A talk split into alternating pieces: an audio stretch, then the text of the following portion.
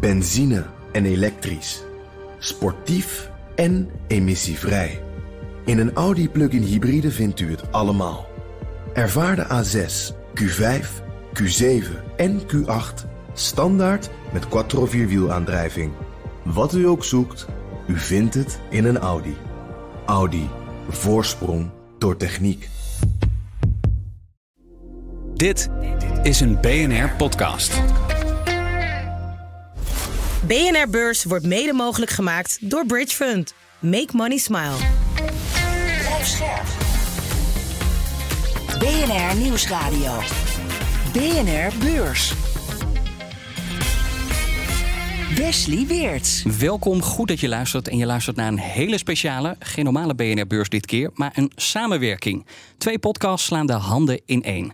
En dat omdat er volgend jaar een hele grote gebeurtenis plaatsvindt die gevolgen heeft voor de beurs, de economie en de inwoners van een groot land. Eentje waar ze het elke donderdag over hebben in deze podcast.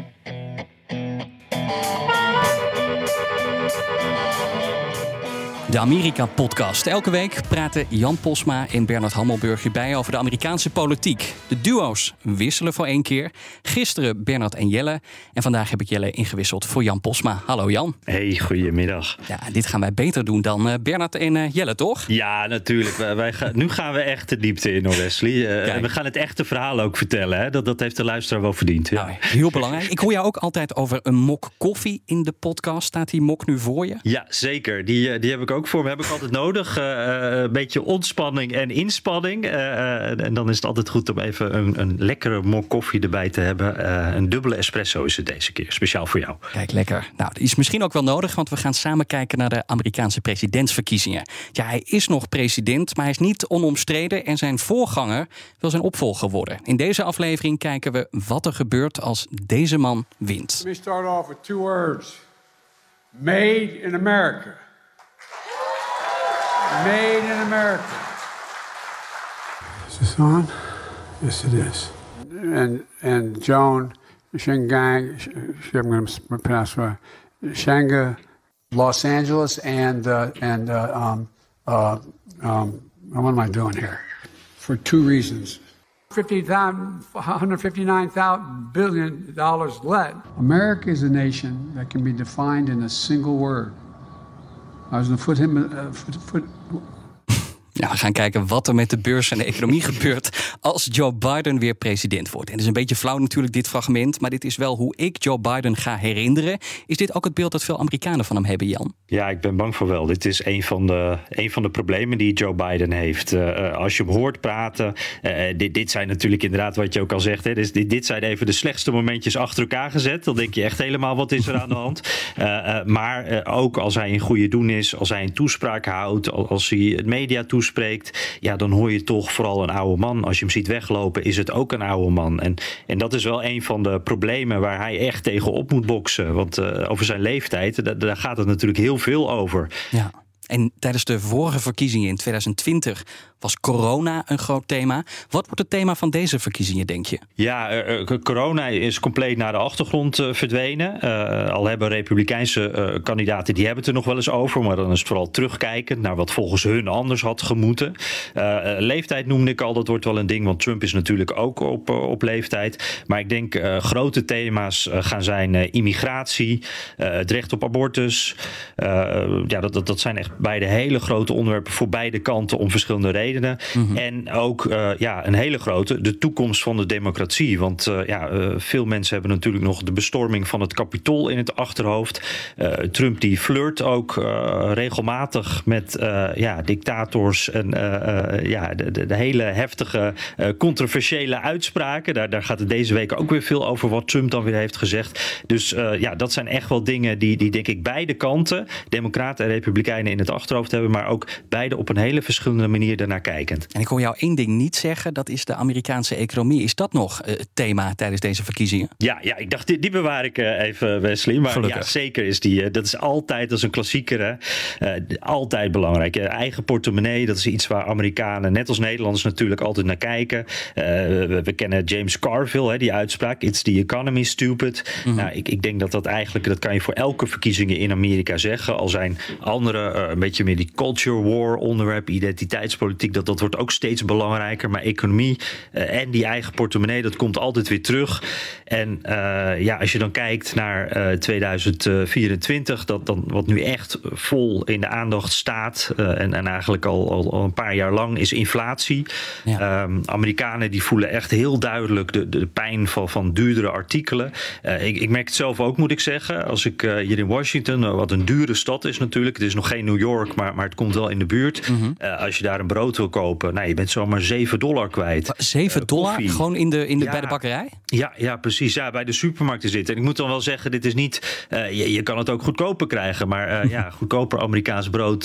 dat is van het Walmart brood. Wat drie maanden lang goed blijft. Dat is niet zo gezond. Nee. Maar je, bent dus, je zit zomaar op 7 dollar. een koffietje bestellen ergens. Dan ben je zomaar ook 5 tot 7 dollar kwijt. Dus mensen voelen dat echt. Dit doet echt wel pijn. En, en nou, een tijdje geleden heb ik zelf een, een tweedehands auto gekocht. Die zijn onbetaalbaar op dit moment. Dus het leven is echt veel duurder geworden. Dat merk je gewoon dagelijks. En nou ja, dan gaat het met die economie verder best wel goed eigenlijk. Eigenlijk heel goed. fantastische werkloosheidscijfers zijn er voorbij. Maar dat helpt dan toch niet. Want ja, dagelijks merken mensen in de supermarkt, overal waar ze geld uit moeten geven, dat ze gewoon ja, minder kunnen kopen voor die dollar. En ja. werkloosheid raakt degene die werkloos is. En hiervan wordt dan gezegd, ja, dit raakt iedereen. En dat, dat klopt ook wel, denk ik. Het voordeel is misschien wel voor Biden dat die inflatie nu daalt in de aanloop naar die verkiezingen. Dat, dat is goed nieuws voor, voor hem, lijkt me, voor, voor zo'n herverkiezing. Ja, zeker. Dat is zeker goed nieuws. Maar er zit ook een uitdaging in voor hem. Want mensen voelen dat dus nog niet zo. En, en het is natuurlijk, uh, ja, als de inflatie nu wat minder hoog is, uh, dan, dan, kijkt iedereen elkaar even af en denkt van ja, maar ik moet nog steeds zoveel voor zo'n kopje koffie betalen. Dus uh, de, de, nu is het nog niet genoeg eigenlijk. Dus de Biden-campagne, dat merk je ook wel duidelijk, die willen aan de ene kant dit serieus nemen, want ze weten dat de kiezers hiermee zitten, dat het pijn doet. Aan de andere kant willen ze ook vertellen van, maar wacht even, het gaat de goede kant op. Het, is ook, er zit een uh, goed nieuws ook aan. Ja. Maar ja, ze, willen ook niet uh, dat probleem bagatelliseren. En je merkt dat ze gewoon echt moeite hebben om daar ja, echt een goed verhaal uh, bij te hebben richting die kiezer. Veel Amerikanen hebben dus te weinig geld in de portemonnee om al die dure boodschappen te betalen. De man die wel veel geld had, is Biden zelf. Veel geld uitgegeven. Hoe heeft dat die economie geholpen? En hoe hebben Amerikanen dat gemerkt? Ja, hij heeft, hij heeft heel veel geïnvesteerd inderdaad. Hè. Je had dat, dat Build Back Better uh, plan, de, de, Inflation Reduction Act, de infrastructuurbeelden. dat zijn allemaal honderden miljarden is er in die economie gepompt. En ik denk als je dat allemaal dan zo op een rijtje zet en kijkt waar Amerika nu staat, dat ze echt wel, wel relatief goed uit die pandemie zijn gekomen. Dat er echt wel ook wel goed nieuws in zit voor Biden richting de verkiezingen. En is dat te danken aan Biden ook echt? Ja, ik denk uh, Biden heeft daar zeker wel een, een rol in gespeeld. Die heeft uh, ten eerste om met die grote plannen te komen en om dat geld te willen uitgeven, die, die investeringen. Ja, dat, dat had de Republikeinse president misschien niet zo gedaan. Dan moet ik wel meteen zeggen, Trump is ook iemand geweest die natuurlijk heel veel geld heeft uitgegeven. Ook tot, uitgegeven, ook tot grote frustratie van zijn partijgenoten. maar goed, hij heeft het toch maar gedaan en hij heeft het ook door het congres gekregen. Wat tegenwoordig natuurlijk ook echt een, een enorme strijd is elke keer voor elk plan. Dus allemaal, uh, dat, dat is echt wel. Hij, heeft het, uh, hij is echt de man uh, die het geregeld heeft. Maar daar zit ook weer toch zo'n vervelende kant aan voor hem. het zijn allemaal zulke grote plannen. bijvoorbeeld die infrastructuurwet. ja, de, de, gevolgen daarvan, de, de, de, positieve gevolgen, die gaan we pas over een paar jaar zien. Of, of daar komen de eerste dingen in het komende jaar dan een beetje naar voren. want voordat al die bruggen, al die wegen, voordat dat allemaal verbouwd is en verbeterd en dat die baan heeft opgeleverd, dat duurt natuurlijk uh, lang. Uh, langer dan Biden zou willen. En, en wat je nu bijvoorbeeld ziet is dat er uh, hier in Washington ook op een stukje snelweg, als je de stad binnenkomt rijden, dan staat er een bordje. deze weg wordt verbeterd dankzij de infrastructuurwet. dankzij Joe Biden, met die naam de grote. Nou, er staan echt bordjes. ja, echt. Dat is een manier om het. en ik zie het ook in de rest van het land, zie je het op bepaalde plekken terugkomen. Dus echt een manier van, wacht eens even, dit is wat wij doen voor jullie. Weet dat er, dat er echt verbeteringen aan zitten te komen. Alleen ja, die bordjes, dat is dan toch niet helemaal genoeg. Het, het zijn maar kleine dingetjes die uh, niet echt die meningen uh, veranderen, zie je. Want uiteindelijk is, en dan komen we misschien een beetje terug bij dat beginpunt ook, hoe je Biden liet horen. Uh, je hoort natuurlijk niet een hele energieke man. het is niet echt een verkoper op dat punt. en en nou, dat is natuurlijk wel een heel groot contrast met Trump, die, of het verhaal nou klopt of niet, hij wist het verhaal wel te verkopen. Als je dan kijkt naar die presidentsverkiezingen die eraan komen de beloftes die Biden doet, wat als hij aan de macht blijft? Wat en wie gaat hij dan helpen? Ja, uh, Biden die, die zit ook in een. Uh, die, moet heel goed naar zijn eigen partij kijken. En dat is wel een, een, een lastig pakket voor hem. Want uh, er is echt een luide linkse vleugel in de Democratische Partij. vaak ook jongere mensen die, die in die vleugel zitten. Mensen die hij echt nodig heeft ook. en, en ja, dat is een kant van de partij die hij graag tevreden wil te horen. En dan gaat het bijvoorbeeld over hoe hij de belasting voor de rijkste en voor grote bedrijven wil verhogen. Zodat de gewone Amerikanen die middenklasse daarvan kan profiteren. Want het is die middenklasse die het op dit moment, ja, die zitten echt in de knel. Die merken dat natuurlijk allemaal, die inflatie. Uh, dus hij wil ook bijvoorbeeld, uh, om de jongeren tegemoet te komen, uh, is hij studieschulden aan het wegschelden, dat soort dingen. maar hij is ook bezig bijvoorbeeld met medicijnprijzen. Daar, daar, is hij al aan begonnen. Mm. Om bijvoorbeeld insuline voor ouderen. Dus er zit een soort een cap op. die mogen niet boven een bepaalde prijs. Nou, dat wil hij uitbreiden. Ook voor mensen die niet in die categorie van ouderen vallen. Dus voor alle Amerikanen. Uh, zorgverzekeringen behouden. En uh, ja, natuurlijk ook die vergroening, uh, waar we hem ook veel over horen. Hè. Amerika verbeteren, build back better eigenlijk, zoals hij dat dan zegt. Ja. maar dan ook met oog voor het milieu en voor de toekomst. Wat, wat is het grootste verschil in beleid tussen Biden en Trump? Ja, dat is echt een interessante. Want Trump en de Republikeinse Partij, die, die, hebben op dit moment eigenlijk helemaal geen duidelijke platform. ze zijn hele, ze, het is niet dat ze een tien plannen of een tien puntenplan zomaar uh, kunnen uh, presenteren. Um, veel uh, draait bij hen, bij Trump ook, om, om, vooral bij Trump, om, om wraak nemen voor, voor 2020, voor die verloren verkiezingen. Dus daar hoor je hem heel veel over. Dus dat heeft eigenlijk niks met de toekomst of regeren de economie te maken. Nee. En, en, verder zijn het allemaal losse dingen bij elkaar. Een, een, grote groep republikeinen, dat is echt een klassiek republikeins onderwerp natuurlijk, die willen lagere belastingen. Ook juist voor bedrijven. Dat is ook juist wat uh, Trump in, in zijn eerste termijn heeft gedaan natuurlijk. Uh, zo weinig mogelijk overheidsinvloed, dus ook minder regels. Bijvoorbeeld ook voor het milieu. Uh, laat daar dan die bedrijven vrijer in. Dat is echt een Trump-standpunt. En ja, tegelijkertijd heeft Trump, daar zit ook een sociaal, sociale kant aan, zeg maar. Zoals dat ook bij Geert Wilders een beetje een mix tussen links en rechts is. Trump die zal ook bang zijn om, om te snijden in sociale voorzieningen. Dan is hij bang dat hij zijn eigen achterban daar weer uh, uh, boos mee maakt. En wat nou precies prioriteit gaat krijgen, dat weten we eigenlijk nog niet. Jan, jij noemde die bedrijven al. En dan is het een kleine stap naar de beurs. Want ja, welke impact heeft de machtigste persoon van het machtigste land en de grootste economie in de wereld op de beurs? Uh, ik weet, jij bent geen beursexpert, maar jij kan wel de politieke hoofdlijnen schetsen. En die is voor beleggers wel belangrijk. Jij zei net al, Trump is voor lagere belastingen, minder regels. En dan zullen sommigen zeggen, ja, dat is beter voor de beurs.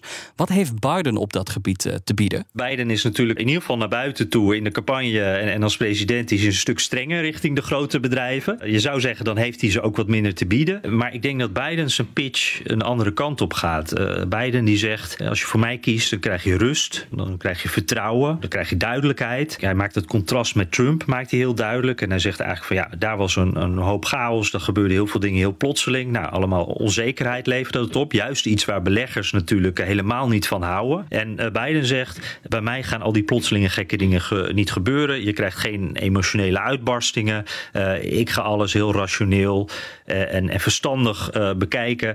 geen gekke handelsoorlogen. Nou, Jan, die handelsoorlog, om daarna meteen op door te gaan. Ik heb niet het idee dat die minder is geworden sinds Joe Biden naar de macht is. In algemene zin, uh, ja, Biden is eigenlijk uh, net zo kritisch op China. Kijkt daar eigenlijk op heel veel manieren op, op dezelfde manier naar. Ook, ook dat protectionisme wat daarin zit. Um, ik denk wel dat in de algemene zin ook de relatie met China wel wat, ja, ook wel weer even wat verslechterd is onder Biden. Ja? Uh, we, we, hebben die spionballon gehad hè, en, en dat bezoek van, van een uh, delegatie van, van het Amerikaanse congres aan Taiwan. Allemaal dingen die niet zoveel met de economie te maken hebben, maar die wel invloed hebben op die relatie en waardoor het nu ook weer erg bekoeld is. Ja, Biden die, die, die wil wel een relatie met China, maar hij wil daar wel veranderingen in aanbrengen. En hij ziet China ook echt wel als de grote tegenstander. het is alleen dat hij er ja, minder aan toekomt, omdat hij afgeleid is op dit moment door Rusland, door Oekraïne, conflict in Israël. Dus dat zijn allemaal dingen die nu zijn aandacht nodig hebben. Maar eigenlijk zou China voor hem topprioriteit moeten zijn. Nou, in BNR Beurs gaat het ook elke week minimaal één keer over die handelsoorlog. En over hoe dat ASML kan raken. Of ze die chipmachines nog wel naar China hm. mogen exporteren. Maar of het nou Trump wordt of Biden. één ding is zeker: de onzekerheid rondom China. En dus ook het wel of niet mogen exporteren naar dat land. Dat blijft. Ja, denk ik ook. Eigenlijk Biden heeft ook een klein beetje America First uh, geadopteerd uh, op, op, dat punt. Uh, het enige verschil tussen de twee is denk ik dat Biden het wat bedachtzamer en wat diplomatieker aan zal pakken. En bij Trump ja, weet je het uiteindelijk nooit hoe hij het gaat doen. Oké Jan, het is tijd voor het eindoordeel. De conclusie. Is Biden goed voor de wereldeconomie en dus indirect ook voor de beurzen? Poeh, ja, weet je, ik, ik uh, misschien wat flauw diplomatiek antwoord hierin. Maar wat, ik, wat mij altijd zo opvalt uh, in Amerika zelf in ieder geval, dat de invloed van een president ook echt schromelijk wordt overdreven. Ze doen altijd alsof de Amerikaanse president een knopje om kan zetten en hup, dan gaat de economie omhoog of omlaag. En in de praktijk zie je natuurlijk dat het allemaal veel langer duurt, dat het ingewikkelder ligt en, en dat vaak pas de president daarna profiteert van wat de president ervoor heeft gedaan. Dus die kanttekening er zeker bij. Maar uh, ik heb altijd geleerd, uh, de, de belegger wil zekerheid. En ja, dan denk je toch eerder aan Joe Biden. Dit is geen advies overigens hoor. Dus luister vooral niet naar mij. nee, advies geven, dat doen jullie bij de Amerika-podcast niet. Doen we ook niet in BNR Beurs. dan toch nog even qua kansen. Ik ga het je toch maar vragen. Wie wordt het? Wordt het Biden of Trump? Ja, ja, ja, dit is de hamvraag. Hè. Um, weet je, het, het is, uh, Biden gaat het echt uh, moeilijk krijgen. Um, en het wordt echt heel spannend. En we hebben afgelopen weken ook gezien dat, dat in de peilingen, voor wat ze op dit moment waard zijn, hè, want het duurt nog bijna een jaar dat, dat Trump het echt goed doet. Nou ja, het, het, is echt nog heel prematuur, want we weten nog niet eens zeker of dit de twee kandidaten gaan worden. Dus heel veel slagen om de arm. maar ik heb het gevoel, als het inderdaad straks in november uh, Biden tegen Trump is, dat Trump toch met ook de, de, negatieve dingen die hij heeft gedaan, dat hij uh, toch een stukje van de Amerikanen van zich vervreemd heeft. Dus die achterban die blijft wel achter hem staan, maar om echt te kunnen winnen heeft hij meer dan die achterban nodig. Heeft hij ook wat meer ja, gematigde Amerikanen zeg maar nodig en twijfelende Amerikanen, die zwevende kiezer. En ik heb op dit moment niet het gevoel dat hij dat zou redden. Maar wat ik zei, het is nog heel prematuur. En garantie tot aan de deur dankjewel. Fijn dat je wilde samenwerken. Je hoorde correspondent Jan Polsma van de Amerika-podcast. BNR Beurs. Die Amerikaanse verkiezingen gaan de beurs ongetwijfeld in beweging zetten, maar dat geldt ook voor andere grote gebeurtenissen in 2024. Sommige zijn al zeker, andere dreigen te gebeuren. En over al die dingen gaan we het hebben. En dat doen we met de gasten die vaak bij ons in de uitzending zaten. Waaronder Martine Hafkamp van Vintessa Vermogensbeheer. Ja, volgens mij de vrouw die net zo vaak te gast is geweest als dat we het over die handelsoorlog hebben gehad. En nu is ze ook bij ons. Hallo Martine. Goeiedag. Ja, we blijven even in de hoek van China. Want jij bereidt je voor op het scenario dat China Taiwan binnen gaat vallen. Hoe, hoezo is dat iets waar jij voor volgend jaar rekening mee houdt? Ja, nou ja, omdat je natuurlijk ziet uh, dat we het allemaal steeds normaler zijn gaan vinden. Of dat er eigenlijk steeds minder aandacht aan uh, besteed wordt. Dat er wel degelijk allerlei oefeningen plaatsvinden door China in die regio. En dan met name om Taiwan een beetje te provoceren. In die zin vind ik het wel belangrijk dat je weet dat dat speelt. En ik vind het ook belangrijk om het er dan wel over te hebben. Dat het, omdat het natuurlijk ook op die wat meer vredelievende manier uh, zou kunnen gaan. Door een beetje die, uh, door Taiwan te gaan uitroken, zeg maar. Dat zou China natuurlijk ook kunnen uh, proberen. Maar als je kijkt naar China, zit natuurlijk in deflatie. En dat is eigenlijk een beetje te vergelijken met hoe Japan erin stond decennia lang. Ze hebben mhm. vergrijzing, bevolkingskrimp, ze hebben weinig groei en ze hebben torenhoge schulden. Nou ja, weinig groei in China. Dat betekent sowieso wel wat minder groei in de rest van de wereld. Maar misschien wil de Chinese regering wel eens een beetje de aandacht uh, wat afleiden. En het dan wat buiten die eigen landsgrenzen gaan zoeken. En dan komt altijd Taiwan wel om de hoek kijken. Chinezen zijn inmiddels wel zo'n beetje heer en meester daar op zee. Mm -hmm. uh, nou heeft natuurlijk de, hebben de Verenigde Staten natuurlijk altijd wel aangegeven dat ze Taiwan zullen helpen. Dus het zal, als dat echt iets zou gebeuren, dan heeft dat wel gevolg voor de wereldeconomie, denk ik. Ja, en uh, wat is dan de bepalende factor? Zijn dat die verkiezingen die in Taiwan gaan plaatsvinden eind januari van volgend jaar? Nou, dat zal waarschijnlijk niet gebeuren. Want op zich heeft de oppositie niet echt een hele goede kandidaat naar voren kunnen schuiven.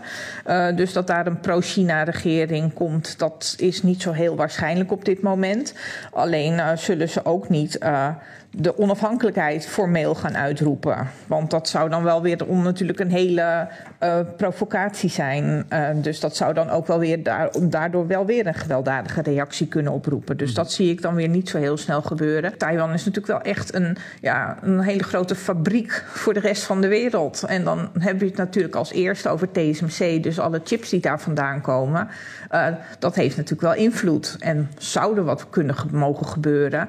Nou ja, dan zegt TSMC zelf ook, dan blijven onze fabrieken niet operationeel. Nee. Dan kunnen ze ze ook nog zelf saboteren. Maar ja, dat heeft natuurlijk mega impact op de rest van de wereld. We zijn, dat is een beetje natuurlijk wat we ook al in corona zagen, dat we ons heel afhankelijk hebben gemaakt allerlei van, uh, uh, van allerlei uh, essentiële onderdelen uit best wel kwetsbare regio's. Nou Martine, het is goed dat je dat zegt, want inmiddels staat hier naast mij ook Wim Zwanenburg van Stroeven Lembergen Vermogensbeheer.